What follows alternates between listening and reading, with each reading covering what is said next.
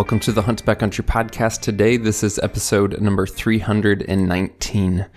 This episode is one that I'm personally really excited to release and honestly am going to go back and listen to myself because it's a conversation that I recorded quite a while ago. Um, our guest is Hal Blood, and he is up in Maine and hunts big woods bucks up there.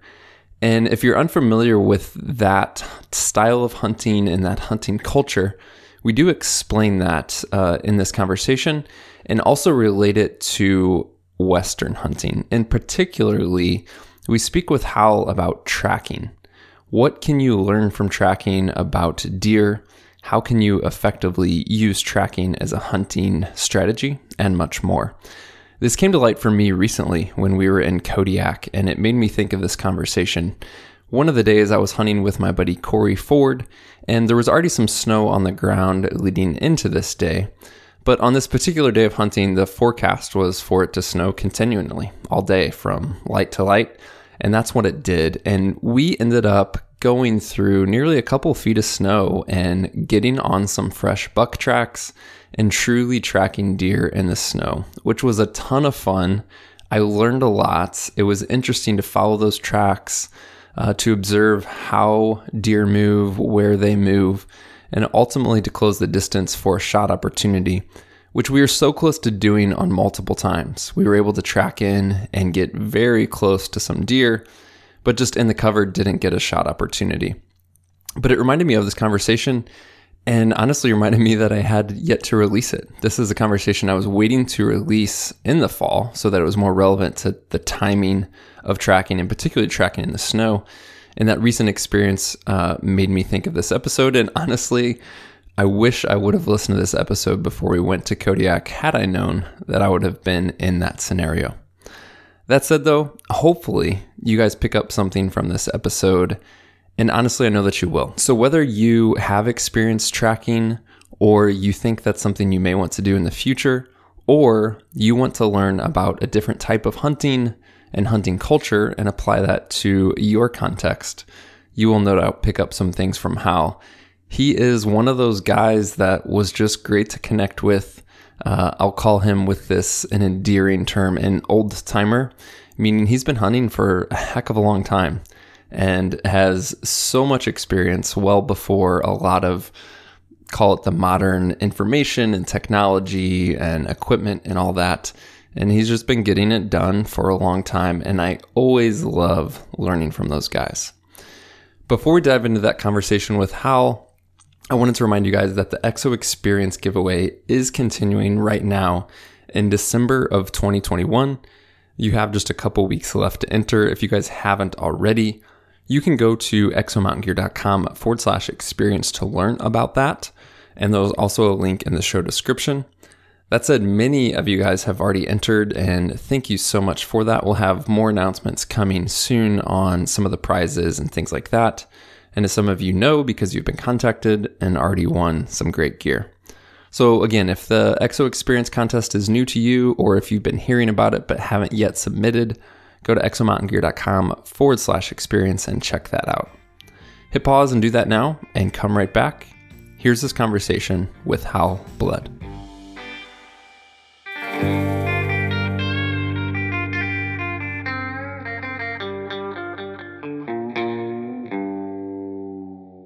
Hal, I'm excited to have you on the show today and learn a little bit about you and your history and experience hunting in the Northeast, uh, and talk kind of specifically about tracking deer, uh, and learn how that can kind of help our audience, whether they're in the Western United States hunting uh, mule deer or elk, you know, hunting skills or hunting skills, and there's certain things we can learn uh, from anybody and their experience, and you certainly have a lot of experience. So I'm excited to to translate that for our listeners today. But to kick things off, uh, go ahead and just kind of introduce yourself, give some personal story, background, context, whatever you want to share there.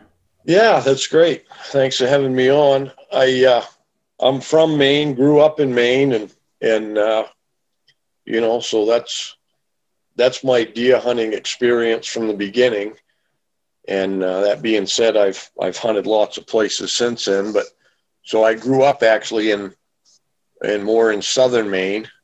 And it, ironically, back then in the back in the '60s, there was very few deer in southern Maine. All the deer were up in the northern half of the state, what we call the big woods, you know, the the wilderness in northern Maine, and and everybody, not everybody, but lots of guys made their pilgrimages north to hunt deer, and even the people from throughout New England and down through you know New Jersey and everything. There was there wasn't a lot of deer in New England because it was all uh, it had been farm country, you know, since the settlers came, and it was they were finally set. It was reverting back, and the deer were starting to come back. But so, anyways, deer hunters came to northern Maine, but I grew up in southern Maine, and it wasn't a lot of deer, and uh, so it was kind of a big deal to even shoot one. Really, it was the season was a month long, and it was either sex. You could shoot anything, but you know, it was was kind of tough deal to get one. And but uh, I managed to squeak out my first one when I was 12. I shot a spike horn when I was 12. That was my first deer, and continued on from them. I just since the time I was a kid, my father would take me. I was glad he did, you know, even with a toy gun when I was little, it took me into the woods and and he wasn't really a big experienced hunter. I mean, he went hunting and he shot probably he probably shot a deer every three or four years, maybe or something, and and uh, and he did some bird hunting and stuff. But I just ended up being kind of crazy about the woods, so that's where I spent my time when I was younger. I mean, even if I was by myself, I would just strike into the woods and was just curious about it. So started learning things on, kind of on my own and with some guidance. And my grandfather started taking me rabbit hunting when I was 10. And uh, that was a that was a good experience because that gave me a lot of experience in shooting at running game because the rabbits were always running when the dogs were driving them by, you know. Mm. And uh, yeah, things progressed, and then I got to go down to the relatives uh, hunting lodge, which was down on the coast of Maine, and there was more deer there. It was like central Maine, and there was more deer than we had. And uh, I got to hunt down there, and it was still reverted farm country. It wasn't the big woods of the north. But we used to come up north here fishing in the spring, and that's how I kind of found this country in the north.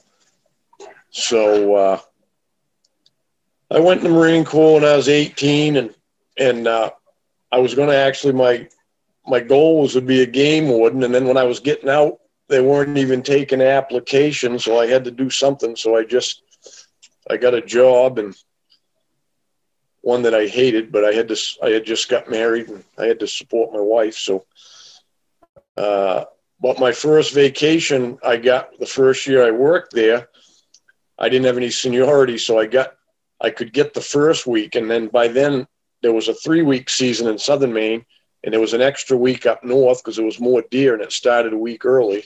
So I said, "Well, I'll I'll go up north."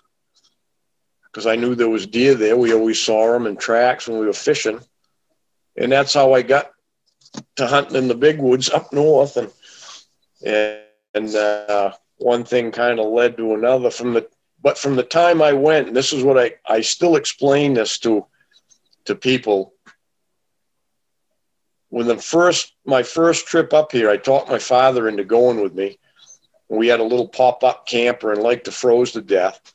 But there was something about wandering around in this woods that I didn't really want to hunt in southern Maine anymore. I just it hooked me from the first I spent a week here I did shoot a spike horn and it hooked me, and that was it.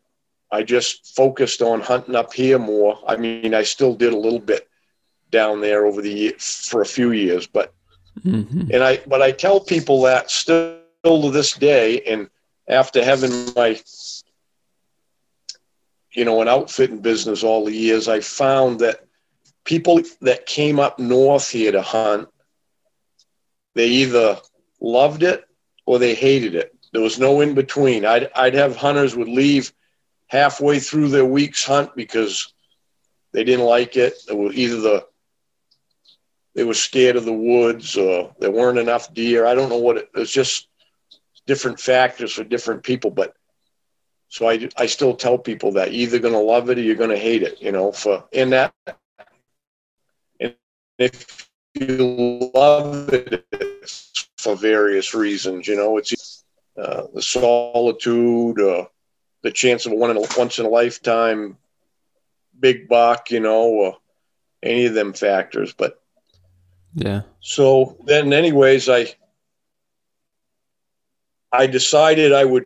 I I kind of got the dream after I wasn't to decided not to be a game warden. I never it even did try to apply after they weren't doing. I got I got hooked on the idea of just coming up north and guiding and and having uh, running some you know having camps, you know, sporting camps and and uh, and doing that. So I worked towards that is what I did. I, I ended up for, for 10 years, I was actually a lobsterman because my wife's father was, and he asked me if I wanted to work for him. And I, I did a couple years and then I, I bought my own boat. I, I did that with the idea I could maybe make a little money to get moving in this direction. So, but we moved up north here. I'd been, I started hunting here in uh, 1980 up north.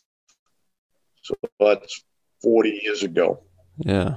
For guys from the West who, you know, they're not too familiar with whitetail hunting and they probably see what is, you know, most of the whitetail hunting, especially from a commercial kind of industry perspective, you know, so much is focused on crop and agriculture and tree stands and ground blinds. And, you know, if you kind of stereotype whitetail hunting, it is much different than the type of hunting that you were doing. And I think there's a lot more uh, that we can learn from you and the type of hunting that you're doing and apply that to our own hunting than we can from that stereotype of the tree stand hunter. And there's nothing wrong with tree stand hunting. We're just, you know, there there's a different way to do it. And that's part right. of what I wanted to talk to you about today. But so I guess for folks who are unaware, you know, you talk about big woods and kind of that hunting culture, the North Woods, like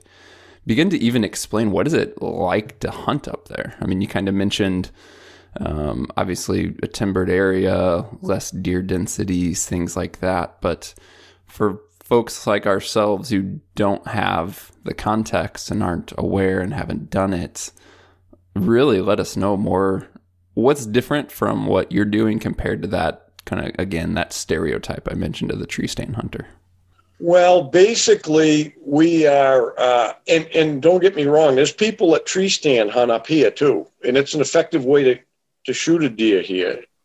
You got to be patient, but but if you find the right spots, you can shoot nice bucks here from a stand.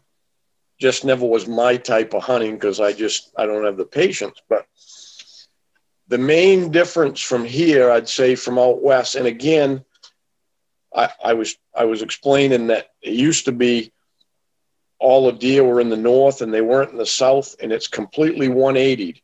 Now most of the deer in Maine are in the southern part of the state with as you know, places as 20 deer a square mile or more. Northern Maine is there's places with only two deer per square mile, you know, and some with none. So that's completely flip flop. So our deer density's quite a bit lower. Now, where I live, because we have a good wintering area here, it's it's better than that. There's there's probably at least five, and then in some areas maybe even as much as ten deer a square mile in in limited in a limited area. But so, but the main difference I would say from out west is that the woods are so much thicker. It's what they call northern Maine is the northern boreal forest, is what it's called, which is means it's a spruce fir forest. And uh, we've got mountains and basically in the western part of it. But then when you get north, I, I live in the mountains. North of me, it starts to level out and it becomes rolling hills and ridges. and then there's a lot of swamp country, you know, low spruce bog, cedar bog. But the woods on average is very dense. So you don't get to see the animals like you do out west. You don't get to glass them and and then stalk them and you don't get to do those type of things usually when you have an encounter with a with a with a deer here it's it's pretty close quarters and uh, um, so you've got to be your skill set's got to be a little bit different. You've got to be able to react quickly to that. In other words you you're not gonna you you got to be ready to just get your gun going and, and get a quick shot because you might see a deer walking down through the woods and two seconds it's gone you know it, it went through a couple opens disappeared again. You see what i mean? Mm-hmm. So that's that's probably the main difference as far as the forest goes now that being said there is uh, clear cuts in places, you know, in the forest with a log. And I know it's the same way out west where there's some of the, uh, there is places in the west that have pretty heavily timbered areas. Montana is one, Idaho in the mountains. But same thing, when they make clear cuts, then there's places you can see pretty good in. Mm-hmm. Uh, but the deer don't live in those open cuts very much. You know what I mean? and especially the big bucks, they're not going to spend much time out there. So yeah. you're hunting them in the woods. So I call it we go to them. In other words, instead of sitting in a stand and you're all the time just waiting for a deer to, to come to you because the population is quite a bit lower, we got to cover some ground and go to them, go find, go hunt where they may be, whether it's where they may be holed up or traveling, you know, the certain ways they travel. And the, the one thing I try to explain to people is our deer here, like a we talk about the deer, and the deer can be everywhere, but the, the way the bucks travel, say if a buck they have bucks have huge ranges they travel here.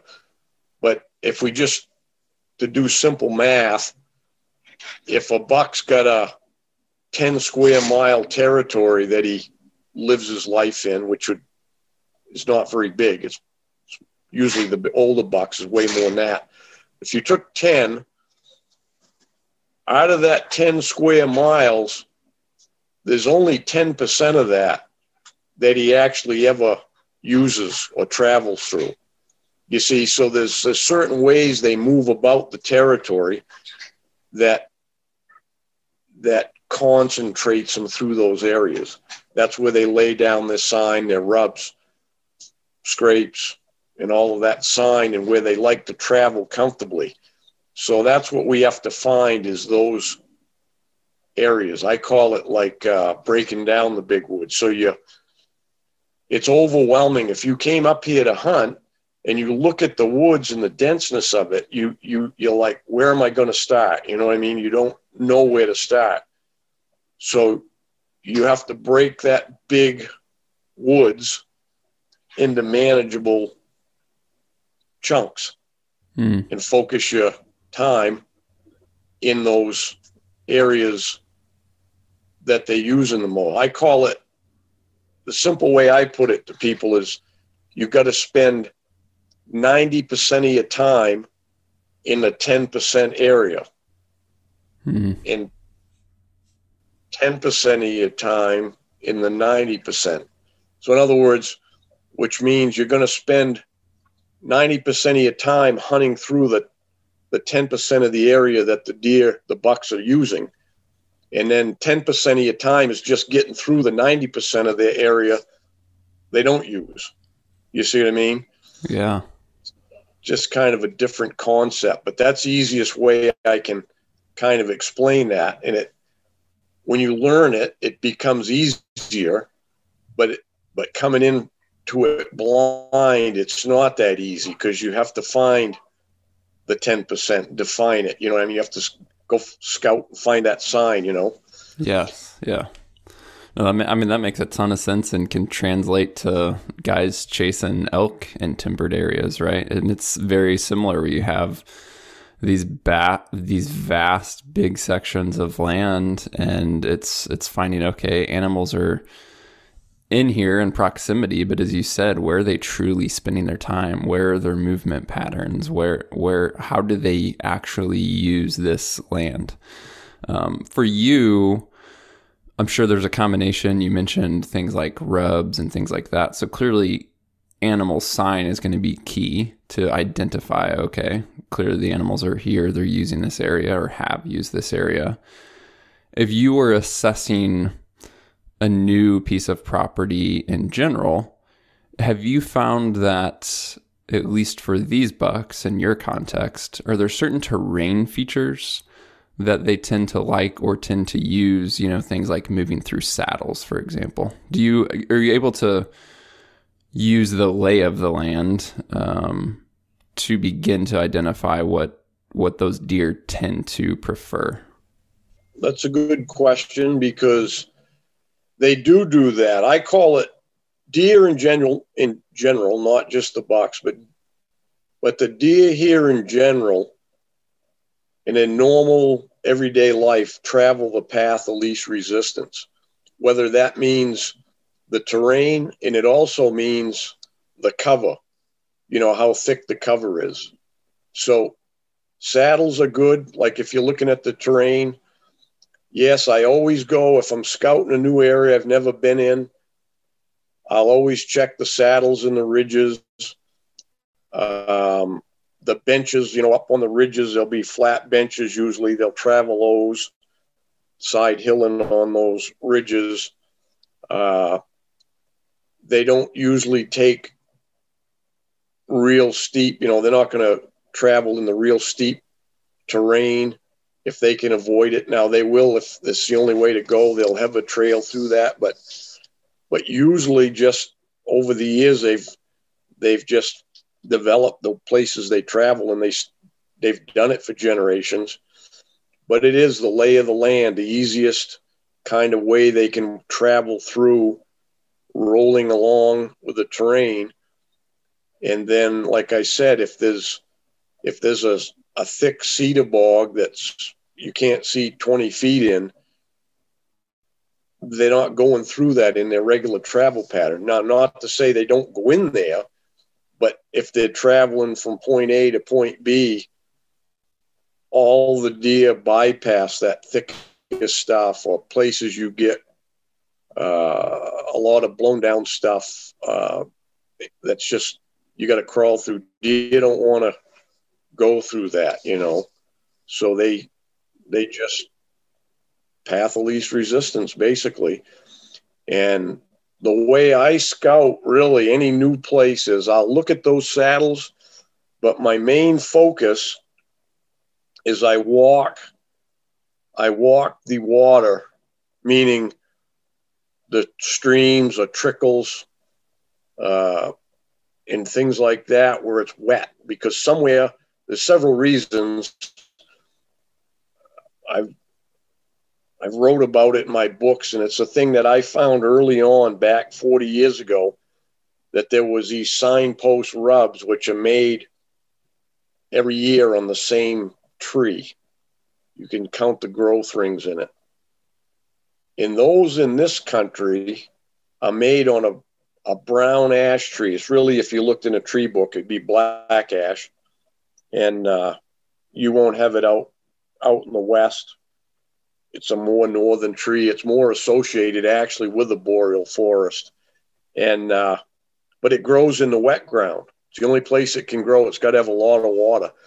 So bogs, streams, spring seep trickles and all that is where you would find that. So I walk, I walk the trickles up the up the mountains, or walk Uh, the little streams of brooks through the woods, and I'm looking for that tree first before I'm even looking for rubs as much. I just I'm looking to see if there's any brown ash that filters down because if there's any in a certain water source, it's probably going to be the whole length of it because it the seeds spread down the streams and the water and stuff. They blow in the wind some, but they do.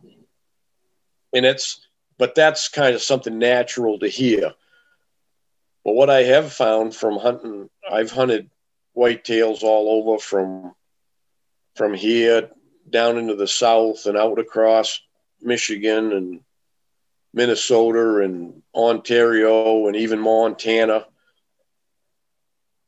There's signpost rubs anywhere there's mature bucks, but it'll just be on a different tree. So you'd have to find it like in Montana. I'm not sure what it is there. I don't know if I found a lot of them out there, but it's probably on some kind of a, a jack pine or a cedar or something out that way. Uh, most of them here, like I say, are on that brown ash. So I look for the sign, the signpost rubs, because what that means is generations of deer go to that spot. Maybe even they rub the same rub. I found I found signpost rubs that are huge. I've got one that the beavers cut down. I got it here beside me in my cellar. I put it in as like an ornamental post. It had 80 growth rings in it, and it's only the diameter of it is eight inches. Hmm. Roughly eight inches, six to eight inches. 80 year old tree rubbed to the center. So that has been rubbed a minimum of 60 years, that tree. So you think about how many different bucks over the years have rubbed that one tree. So that's a spot that bucks always are going to go through, always.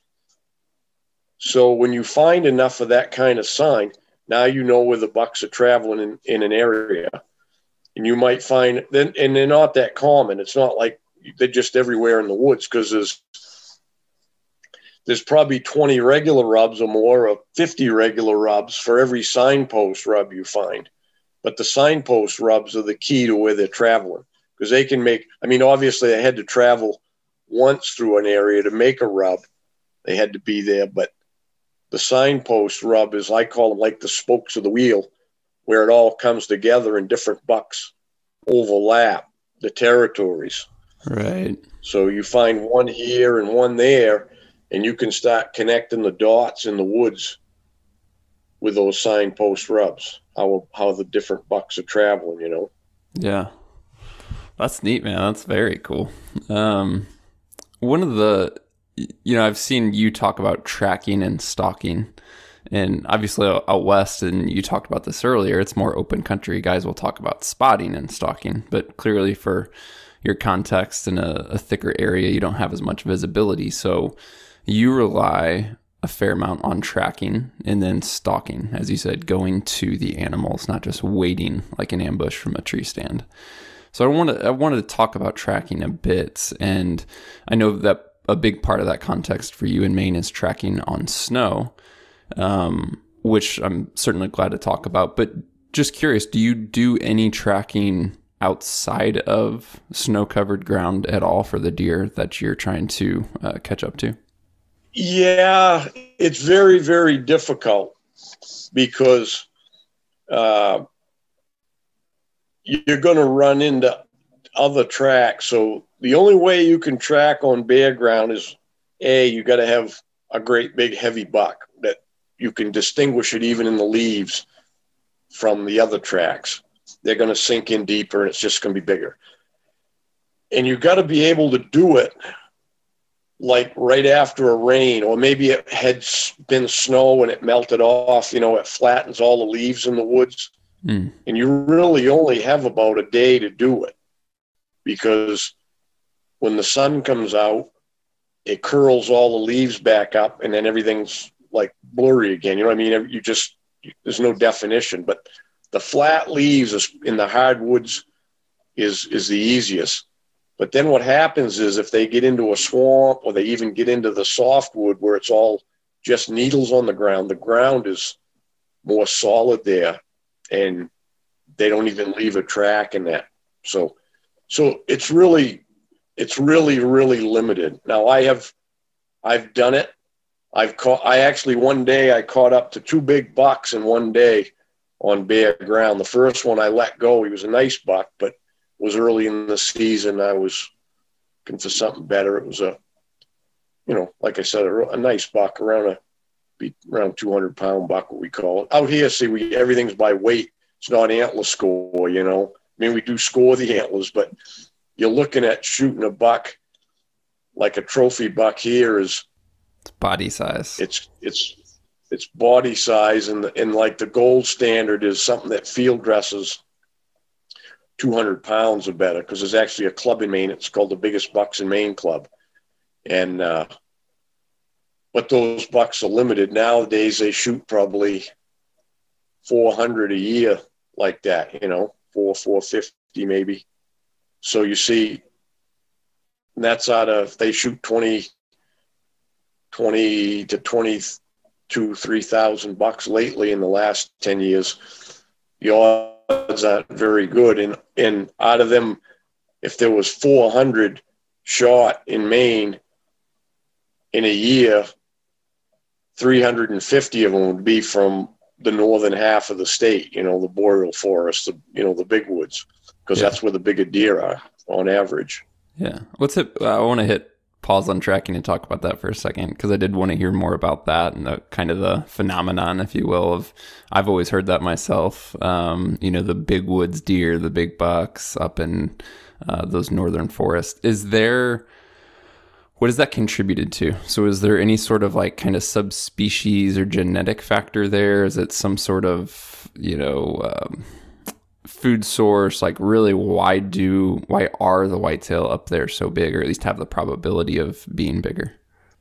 Good questions so i i just have my i have my theories on it but one of them's not theory. It was kind of uh, brought about years ago.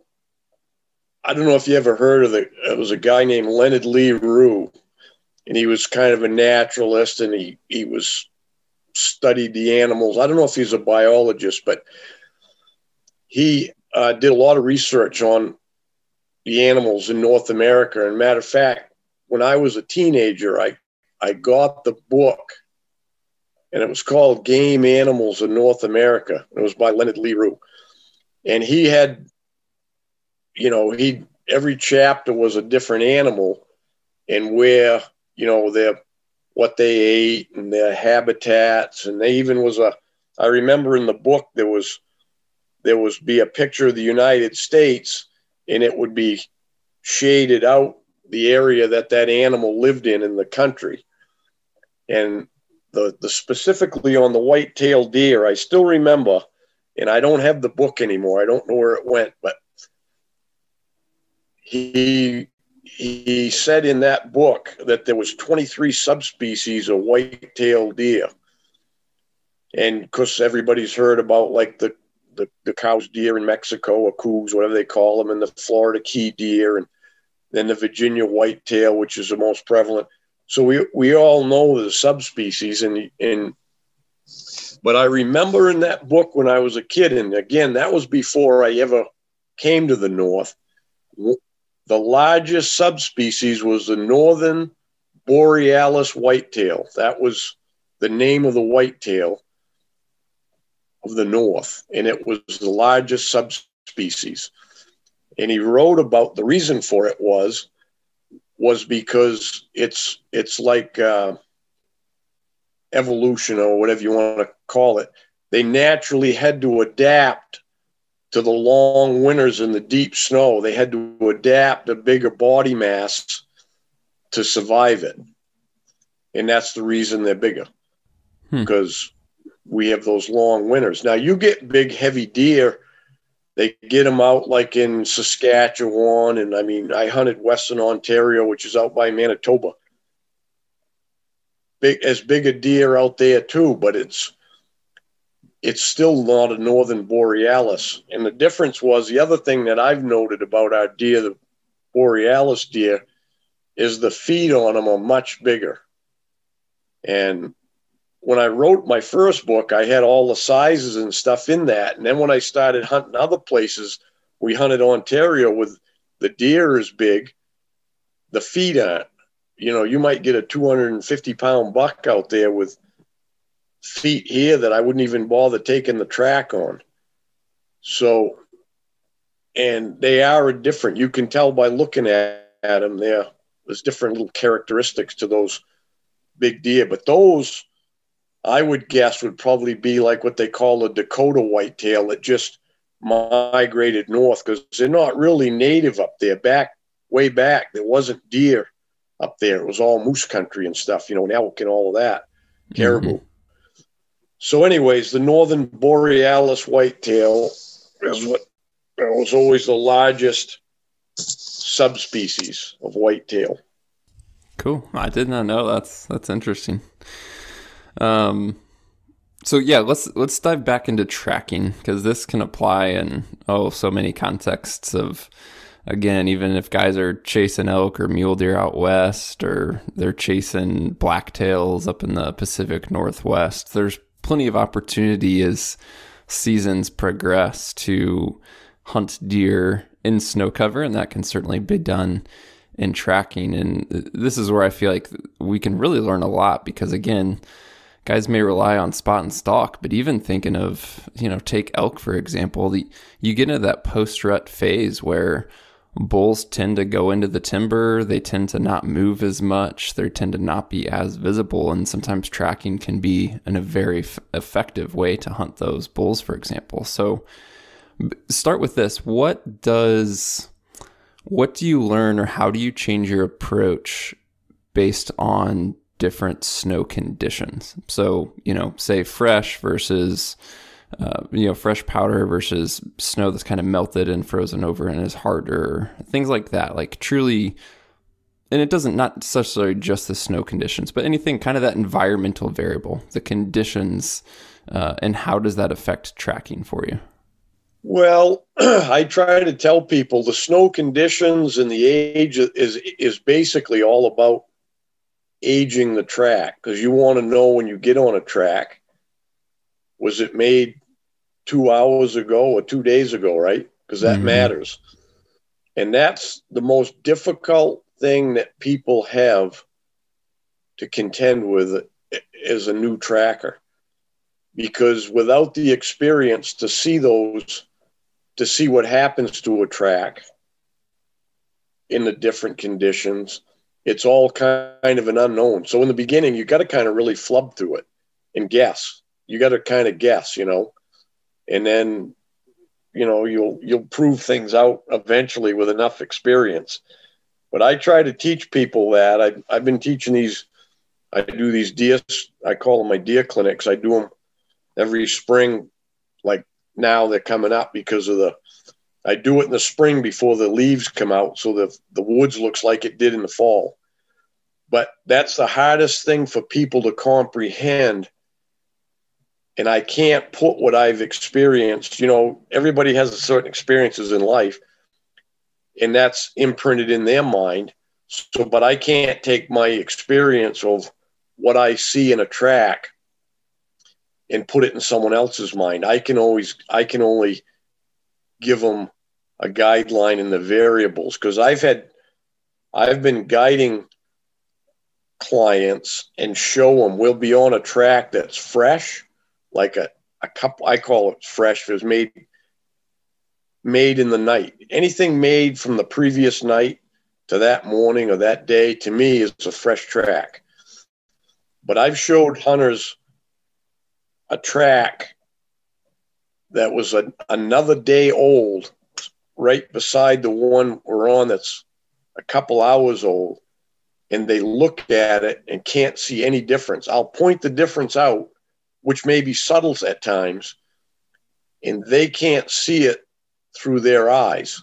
See, so I don't understand what they're seeing because they're seeing through their eyes and I see through mine, and everybody sees things differently. But what I have learned is some people have more of a knack for it than others some people get it pretty quickly and others maybe they never can really get it right. You know what I mean? They have to Yeah. they have to just continually guess a little more. I Mhm. can't tell you why that is, but all I can tell you is the way to overcome any of that is experience. You know, it's like anything else in hunting. The more experience you get, the better you'll get at it. So I take a track in the morning and I'm looking for one made in the night. And ideally, hey, yeah, if it's only an hour old in the morning, great. But usually you don't find those because because here again, I'm looking for like the biggest tracks in the woods. Well, you're not going to be able to pick through 10 to find the one that's the freshest because you might only find one of them great big tracks in the day, anyways, right? So that's the one you got to take if it was made in the night. So if it was two hours old or 10 hours old, it's just what it is. That's the age of it. And you got to get going on it. Gotcha. The whole goal is is to catch up to that buck. So you got to put your head down and put on the miles until you catch up to it. Because you got to, if it was made at eight o'clock at night where you found the track, that buck's covered quite a lot of ground that night. So you got to you got to cover that, that ground to ever get where you're going to have a chance to have an encounter with him, right? Yeah. Yeah, that's a, a point I kind of wanted to ask you about is you know, you mentioned there very specifically you need to gain ground, right? You need to move faster essentially than the animal was was moving to gain the ground because you're starting behind. The question I have is how do you effectively track, kind of read sign, kind of keep your eye on the ground to follow at the same time keep your head up, pay attention, be aware of your surroundings, and really look for the deer. How do you, I guess how do you balance that? Um, yeah, just keeping your eyes down on the ground, looking at the track versus being up, staying aware.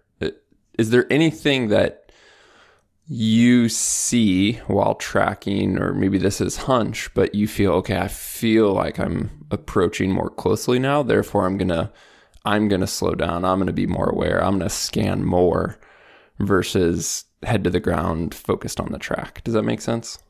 Yeah, perfect sense because you want to know when you're getting closer, but the easiest way to explain that is when you're tracking a buck, elk, moose, anything you're tracking, what you're doing, it's written in the snow for you, is his life. Whatever he did in his life, or the night before in his life, really is what we're looking at, is written for you in the snow, like a book, written right down. All you have to do is interpret it, right? And so to answer the question is is when he's walking along in a straight line at a steady pace, you got to go, you got to you got to move. If he gets in with some does and starts fooling around, well, you got to slow up and see what's going on there. You got to see if maybe he did pick up one of them does and stay with it, but you got to figure that out. So you got to slow down with that. If he stops, the thing, the main thing that usually happens, even even if he does encounter some does, and the the period of the rut determines a lot what goes on there. Early in the season, the does ain't ready, so he usually just runs them around and keeps going. Later in the season, he might pick one up. But the main thing, really, what happens most of the time, eight out of 10 times, or one out of five, is when he's done traveling, he's going to lay down. Before he lays down, he wants to get something to eat. They may pick and pick a little bit here as they walk along, but usually when a, a big old buck is going to lay down, he puts the feed bag on for a little bit, and you're going to see that written in the snow. He'll go over by a by a boulder and eat the ferns off it, or he might go over on this tree and eat the mushrooms off it, and he starts wandering right there, feeding around. As soon as I see that, I put the brakes on, and I just stand there and I start looking around because he could it could be already too late. When you come to that you might have already spooked him because he might have laid down right there. But quite often they'll they'll get that feed and they don't want to lay there because they don't like it. They like to get some elevation. So they'll go up a ridge or get on a high point where they can watch their backtrack so that's what i look for when i get to that point and i say aha I think he's going to be laying right here. That's when you got to take your time. And I do various things. I've written about them in my books, and it, and every situation is different. You're never going to have two exact circumstances. So once in a while, if the terrain's right, I might circle the whole area and see if he continued. If he didn't, I know he's there, and I can just spend a lot of time looking for them. Uh, most of the time it doesn't work out that way. So I, what I have to do is just go into like a, a super creep mode, one step at a time and scan everywhere for, for him, you know, whether it's spotting an antler or an eye or a patch of brown or whatever you need.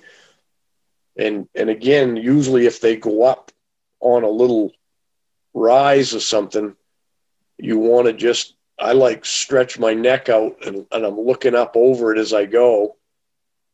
I stretch my neck out, don't see nothing, bring it down, take one more step higher, and it's just a process. You know, that's to me, that's the hunt. See, the whole thing is is is like closing the deal at the end, outsmarting them, is whatever you want to call it. And that's the whole hunt when you're tracking because anybody I don't want to say anybody because if you knew you might not. You know you can follow a track and stumble onto one and he sees you coming and you're going to see running tracks where he takes off. And uh, but to actually be able to get a chance at one is a lot more difficult. That's kind of a uh, you know there's an art to that so what, there's a lot of what i call track followers, but there isn't a, there aren't very many trackers. The, somebody that's a tracker is able to do the whole thing from A to Z and close the deal repeatedly. Now again, everybody gets lucky sometimes and I hear I hear the stories. It never happens to me, but guys tell me stories. Yeah, I got on this track and I walked up over the ridge and he's standing there looking at me. Well, that never happens to me. So I don't, you know, so some people have got some luck for that, I guess, or whatever it is, you know. but uh, but that doesn't happen to those people that often. You see what I mean? You, you everybody can get lucky, but it takes a lot of practice and uh, patience, persistence, and all of that stuff to be, you know, like a finished track or polished. You know, be able yeah. to just do it. You know. Right.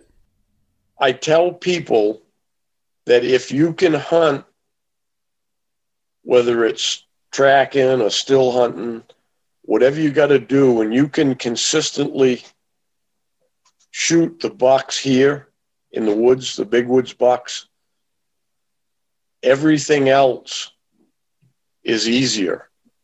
And I don't say it to be bragging about it, but it just is. And if anybody that any of the trackers out here that have hunted everything else. And I know lots of them that hunt out west. I got a good buddy on our team, Rick Labby. He's got a he's got a, another house in Wyoming and he hunts there every year for mule deer and elk and everything. And he said there's it's it's easy compared to killing a buck out here. And I know everybody thinks elk are wily and they are. I hunt elk too. But if you can if you can get to be consistent at shooting a deer out here in the big woods, it's going to make hunting for everything else you want to hunt for a lot easier. Seems crazy, seems like it might be bragging, but it's not. It just it is. When I started turkey hunting, a guy we didn't have turkeys here in Maine until they reintroduced them in the late 70s. So I had one of my clients and lived in Connecticut. He invited me down turkey hunting. And I didn't know anything about it, but once he showed me what they do and, you know, how to do it, it was, he called one in for me the first year. And I said, then I went back the next year. I said, I'm all set. And it was just easy to kill, for me to kill a turkey because you, you, once you learn about them and, and you've already become stealthy in the woods from hunting deer here, right? So it it just made it easy. That's all. Mm. And not to say everything is easy. I'm just saying it becomes easier than hunting these deer in the big woods. Right. Yeah, that's fascinating. One of the one of the questions I wanted to touch on, and you really brought this up when you were talking about how the track tells the tells the whole story of the animal. Like you reading the track is reading a book of the animal's behavior, potential patterns, almost even thought process in a way. And really, what boils down to is I wanted to ask you the question even before you brought that up of what have you learned about animal behavior from tracking. Because to me it's a unique experience where you're truly you're not just sitting in a spot and encountering an animal from a distance or seeing that animal when they appear at a specific location but you're essentially following them. You're you're going where they go. You may discover that they move in an odd place you wouldn't have anticipated or in an odd way uh, that maybe they bed in a place that you wouldn't have anticipated, things like that. So um, I know it's a, a broad, open ended question, but just in terms of not only hunting animals, but kind of really learning about them from tracking. Yeah, well, you you really hit the nail on the head because everything you said, you know, all the things you said they might do, they do do. Every, you know, and, and unexpectedly things you'd like I've quite often said, I can't even believe he did that. But they do it. It's it's things you see that you would never see from a tree stand. Or you'd never realize they go there. There's a lot of times, you know, and I still will encounter things, and I've tracked liter- literally thousands of bucks over the years, and I'll still get on one and he does something, and I'm like, I never seen that before or I never seen one go in a place like that before. So you're right. It and and and I I hear these people hunters out this way say things that are ridiculously stupid and but when somebody says they always do this or they always do that that's when i close my ears i tell people don't listen to those people if they say these deer always do certain things because they don't so you're right. By following them, um, they just there's lots of things they do, but the one thing they take where they take you is is where they travel, and that's how you learn to get through the woods, certain places. And that's where, see, we don't always have snow. So those are the places I go and I call it still hunting. You would call it stalking out there, but I call it still hunting because you're not stalking, I guess, would be more. I I always interpret as if you already spotted something and you're trying to stalk in on it. But still hunting is just just moving along in an area where you know where you you hope there might be a deer you can encounter. You know what I mean? Mm-hmm. And so I find those places, obscure places, by following a buck to them. That's how you find most most of the signposts because a buck takes you to it, you know.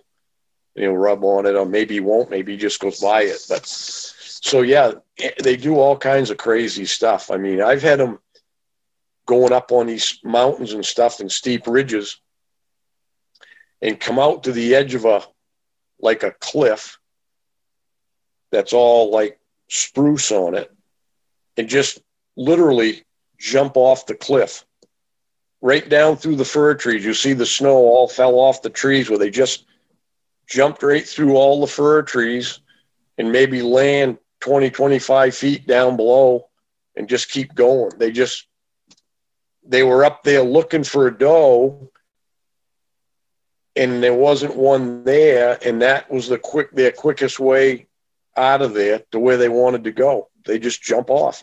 Really? And they just whoosh down through the trees. Yeah, crazy stuff. Yeah, crazy stuff. They'll you'll track them out to a uh, a pond. What what what I would uh, we call them ponds, but a lot of people would call it a lake. It might be a mile across, but to us they're ponds, and uh, swim across. They just walk down to the edge of the lake, and the track disappears in the water because they swam across it. Well, that things like that is they do it because that's how they've escaped predators, namely coyotes. Here is what we have for predators, you know. They'll do things like walk in a stream or a little trickle of water, and you can't see the track because it's wet or early in the season it might be a it might just be a, a skidder rut where a skidder pulled trees out years ago and it's wet because it's in soft ground, but because it's early damp snow and the ground's warm, there won't be any snow in it. But they'll get in that and they'll walk up through that water until the end of it and then keep going. And you you look at it, and most people in normal way of thinking would say, that was pretty smart of that deer. He, he walked up there so I couldn't see his track. Well, that's not really why he was walking there. He walked in that water because that's how they escape predators. See, that's they get in the water and then see if a coyote's following their track and they walk in the waterways and get back out. When the coyote comes with the water, he's got no idea where that deer went now. He's got to spend a bunch of time trying to find that track again. So it's just things like that. When you when you look at it, you, you're reading what happens in their life and you go, aha, I see why he did that. I see why he did this or that or something else. You know what I mean? So, yeah, kind of crazy, but you, lots of things they do like that. Yeah. How, how does the wind play a role in your pursuit as a tracker? Um, so say you, you know, it's this scenario where, you turn a track in the morning that's you know fresh right so again as you mentioned maybe from this prior night but it's headed in a direction and in a way where the wind is now kind of pushed from your back so uh, are there times when you just completely abandon a track no matter how good it looks based on the wind or do you kind of circle around that and hope to pick it up with wind in a better direction you know further down the track if you will I'm just curious how that comes into play for you. Another good question, because most people are used to uh, sitting in the stands where they their scent is in a stationary area. I mean, they're stationary, so their scent radiates, right? Mm-hmm. When you're in the woods, your scent's not radiating. You're moving along and it's dissipating as you go. It's not staying in any one spot. So the wind the wind in tracking is irrelevant until that last closing the deal time comes. That's the only time it's relevant because as opposed to being maybe if you're relating it to out west where like when you elk hunt well you got open country in the wind, I know the breeze can take the scent a long ways across the open country, right? Might go to the next ridge. It's not going to do that in the woods. There's too many trees and stuff for it to infiltrate before it ever gets 50 yards. You see what I mean? Mm-hmm. The wind just just doesn't go that far in the woods. And then again, in in this woods because of the ridges, the trees, and everything, there is no there is there's a prevailing wind, which is typically northwest here, but there is no prevailing wind in the woods. You can you can stand in one spot and that wind will hit you in four different directions in a minute. It wisps all around different ways. So we really don't have to be concerned about the wind until you get to a point where you think you're near the buck. You mm-hmm. see? Mm-hmm. So that's when I check it. If I get to if I get to a point and I'm like, he's right here, yes, I'm going to check the wind because that might determine if I move off downwind of the track a little bit, just in case he might have gone up and moved downwind and then he smells me coming up over. But but that's the only time. I mean, I've tracked many a bucks that will put the wind in their back once they know something's behind them. They'll purposely put the wind in their back so you you know they smell you and you can see that written in the snow because they'll be walking along kind of a normal walk. Then all of a sudden you'll see where they take a couple of jumps and walk a little faster. It's because you got too close to them they know you're behind them but what are you going to do about it? Eventually he can't walk in the with his back to the wind forever because he's going to go up a ridge or he's going to go around a corner or do something right You can't walk in a straight line through the woods so i just keep going until the wind's not in his back anymore if you keep on him eventually you'll get the odds in your favor again or whatever you see what i mean Yeah. but i never give up on a track no never Okay. When you talked earlier, right? There's the guys who follow a track, and then there's the two the true trackers, and there's clearly the difference between that those final moments, right? And essentially creating that shot opportunity and taking advantage of that, and not busting the buck when he is within range. So anything else that helps you kind of complete a stalk effectively and what i'm really getting at is like from a very pragmatic level have you found that you walk in a certain way to reduce sound? Are you wearing certain things to remain stealthy? Like those those final moments those little things that can make a difference that you've learned over decades of experience what comes to mind? Yeah, all that matters. You have to, and that, and that again, I think some of that goes back to once you can, once you can shoot bucks here consistently, everything else is easier because you've learned all of those things that are key.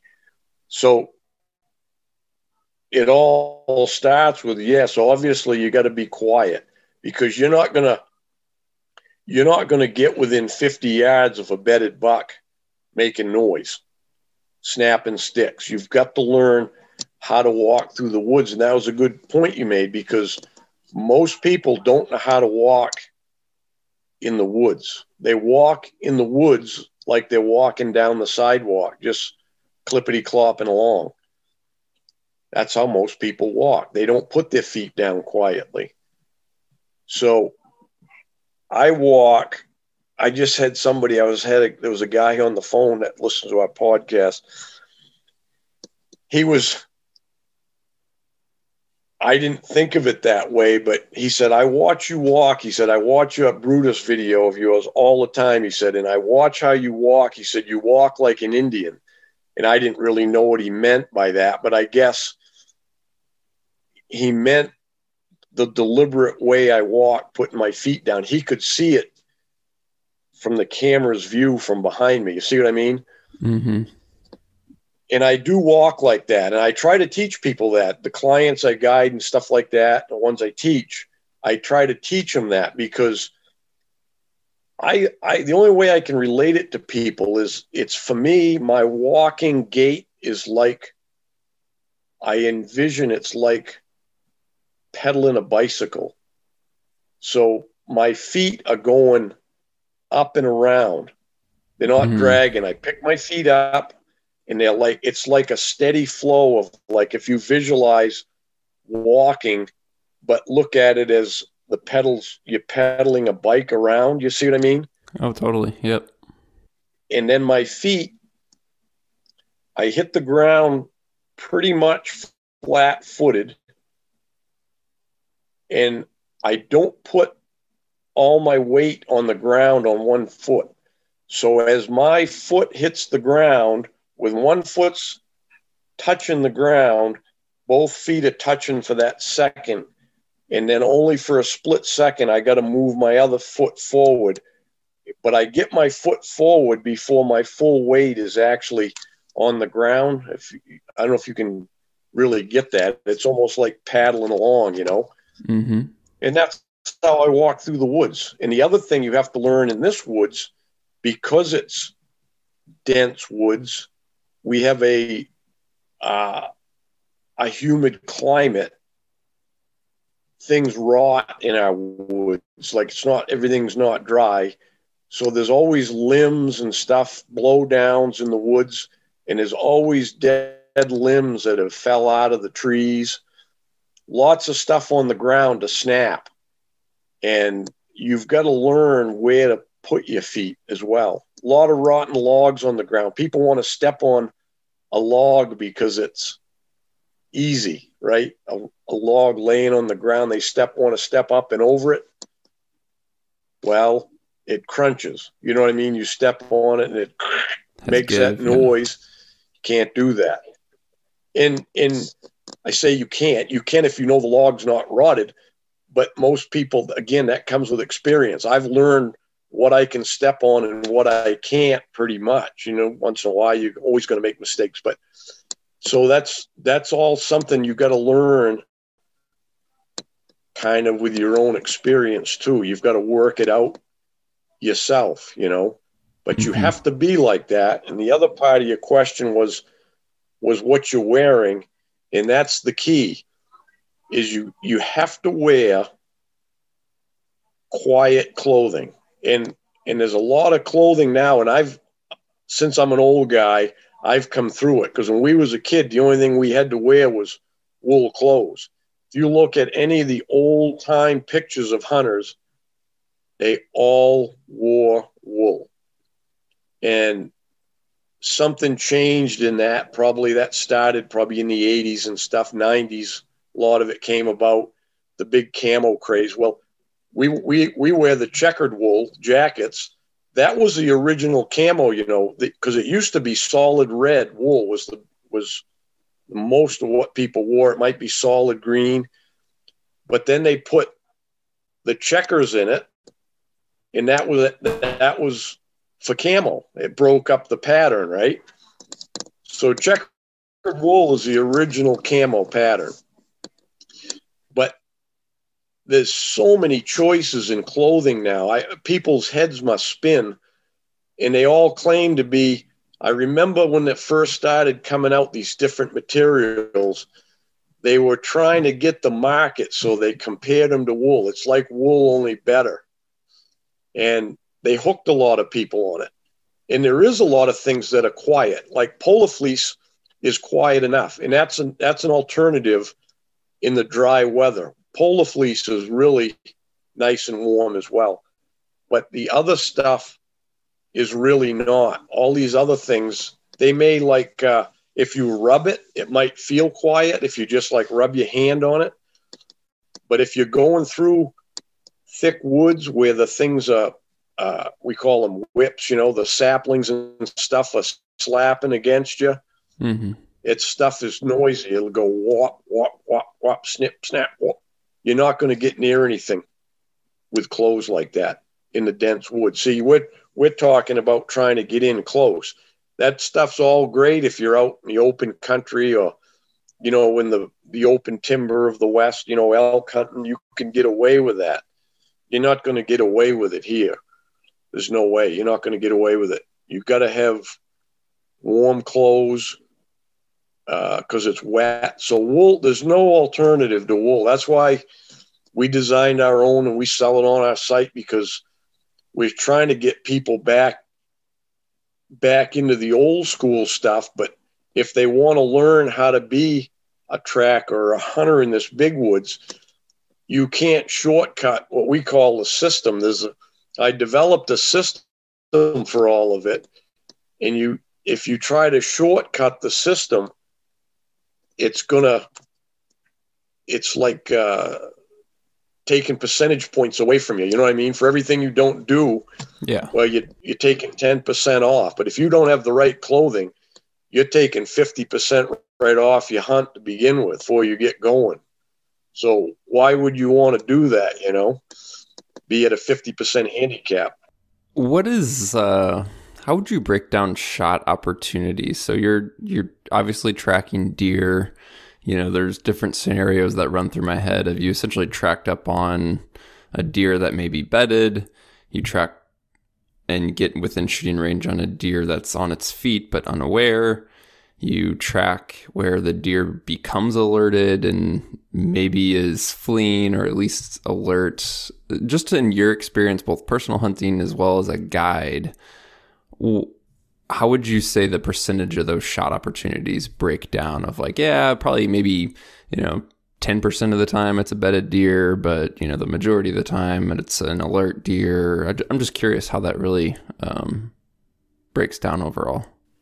Um, overall or, or while tracking?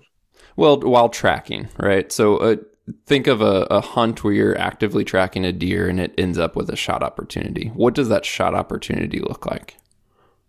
Most of the time, if I had to put in a percentage, and again, this is going to, I'll talk about me, but everybody's different because everybody's at a different skill level. Because uh, the better your skill level, the more times you'll you'll you'll see one first, right? You're going to get mm-hmm. an opportunity. He's either standing there or maybe laying down, and you get that opportunity. But that's that's on the highest skill level. But most of the time, and still I do probably at least half the time, my opportunity is going to be a running shot when he goes. Either mm-hmm. saw me first saw movement, heard something, whatever it is. And that's that's for me half the time what happens. The other half the time I either I'll either see him standing or see him in his bed or laying down or something. So it's kind of 50 50 that way for me. But for most people starting out, it's probably going to be uh, 99% they're going to see one running, you know? right. Right. and then you got to improve your skill level. So, yeah. So, so in the short opportunity is, is a, it's a good question because most people, when you watch all the, like the TV shows and people stand hunting, I, it drives me crazy sometimes that you can hear them wait, you can see him or you can hear the cameraman or wait, wait, wait there, if there's a blade of grass out in the field, they don't want to take the shot. You know what I mean? And I just, I, I just shake my head. I'm like, you ain't going to shoot very many deer that way. You ain't going to shoot any up here that way because you, you never. I mean, the odds of ever seeing a deer out in the open, perfectly in the open, is pretty rare. You know, some part of his body is going to be obscured. Hopefully, his whole shoulder is not still you got to you can't count on it. So you have to be prepared to shoot quickly and accurately. So you might have to shoot between a three inch gap between two trees and shoot them in the neck or the shoulder or wherever you have for a vital you just might have to do that. But if you if you practice and you you're good with your gun, you know your gun, and it's it's not a problem. It's just you don't wait for him to step out. If you wait for a a buck to step out that's 30 yards from you and he's alerted, he probably isn't going to step out. His next thing's going to be is, is going to be jumping away from you. You see what I mean? So when you get your opportunity, you got to take it. And I don't just fling lead. I don't I don't shoot unless I think I can kill the deer, but I do shoot a lot of deer on the run. But it's just because I'm I'm able to do it. I mean, I've done it my whole life. I've shot thousands of rabbits on the run. That was my training ground for running shots, and I to me, I just I don't care if it's a running shot or a standing shot. It's the same shot to me. The only difference is when it's when a when a buck is running from me. I have to, I can't just, I don't have the same perspective all the time because that two inch slot or three inch slot between two trees is happening fast because he's going between trees all the time and you just have to pick the biggest opening and shoot when he hits the big openings and then half the time you hit little little sticks and things you didn't see but that's part of it what are common distances i'm like as we're talking about this and envisioning the woods i'm thinking you know 30 to 50 yards would be frequent, but I could be totally wrong there. Yep, that's pretty that's pretty close. Yep, 30 to 50. The furthest the furthest buck I have ever shot, and this it's kind of ironic because I've hunted in Montana in the woods. We don't hunt in the open, we hunt in the woods up in the mountains there. And Ontario with his clear cuts. The furthest buck I've ever shot, I pasted at 120 paces, and it was through the open hardwoods, and it was up here. And that's the furthest I've ever shot. And I shot another one. I did never go back and pace it. It was down over a ridge. That was probably a hundred. I probably shot a couple out at that distance, but most of them are close, you know, reasonably close. And I've shot I've shot several like laying in their beds at close range. 19 paces things like that you know what i mean? Mm-hmm. you never know. You know you you got to take what's presented to you and you're never going to know what it is till you get presented right?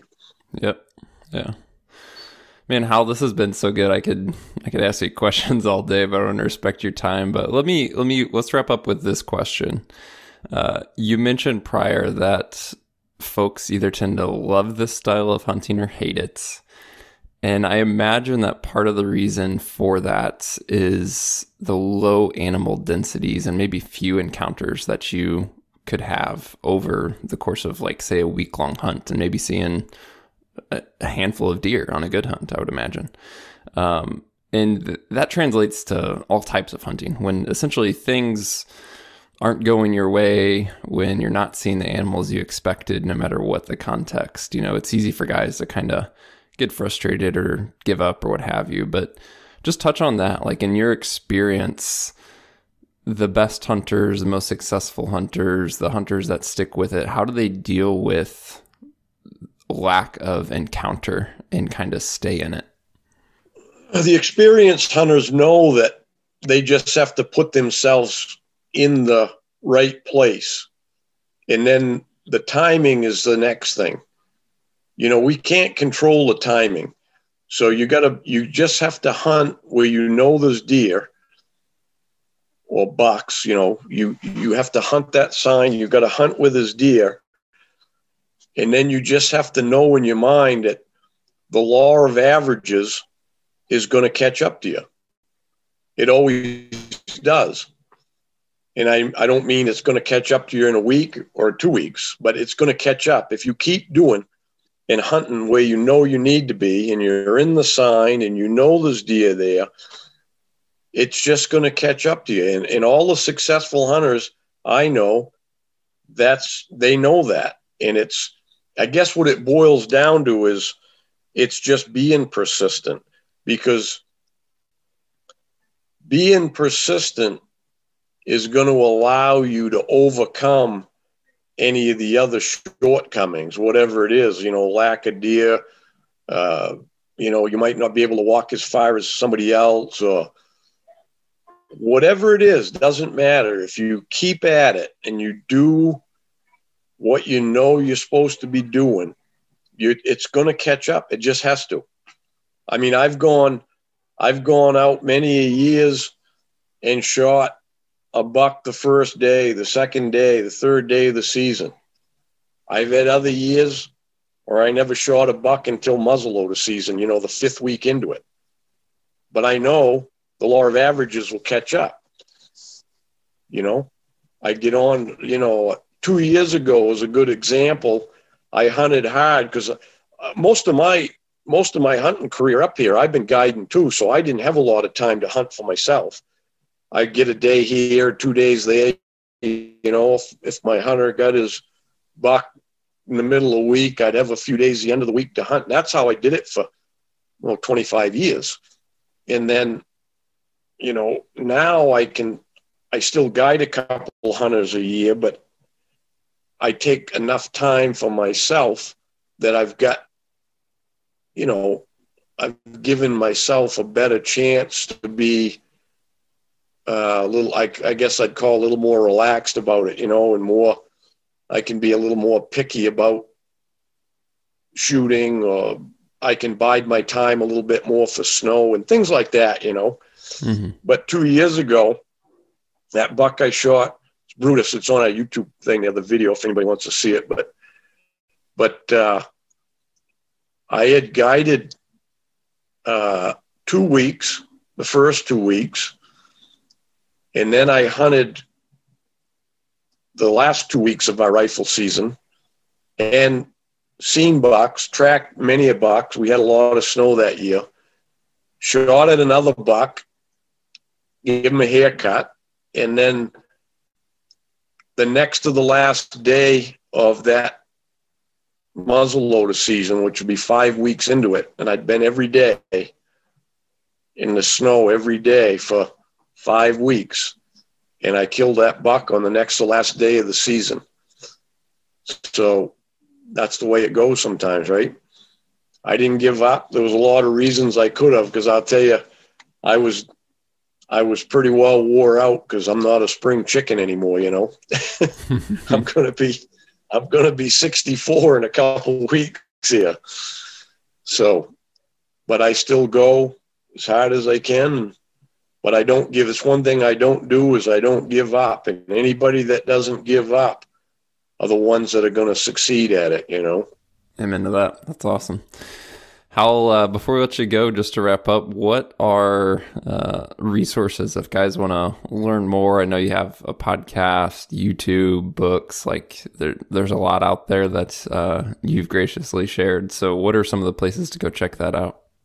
Well, um, the main, the starting point, I guess, would be basically our Facebook page or our, or our website. It's just it's bigwoodsbucks.com, and then it's Big Woods Bucks YouTube channel you can Google Big Woods Bucks and probably my smiley face will come up there on the first page, you know, but, uh, and then that, that'll show people if they want to buy a book or DVD or just go on the, you know, and see some of the stuff on YouTube. And then there's within the website, there's a hunting club I have in there that it's all my content in there, articles, short films, on my hunts. You know, a lot of them are self filmed. I've done a lot of that. It might be just a day, it might be a one day hunt, but it shows people what goes on, you know.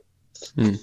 So that's it. And then the podcast is, you know, the Big Woods Bucks podcast. And that's, you can get that any way you get your podcast, you know, your iTunes and your Stitcher and all of that stuff.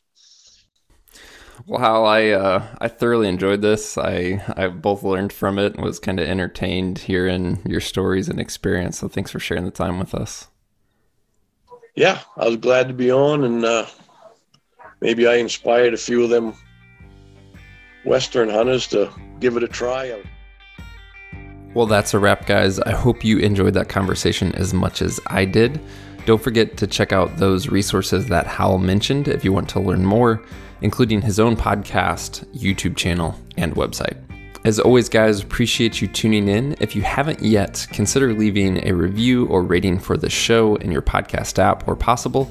That would help us tremendously. And just share it with a friend. If there's someone who can benefit from this podcast and the content that we're producing, and it would help them be a more effective hunter, it would be great if you would tell them about the show. Otherwise, hit that subscribe or follow button, and we'll talk to you soon.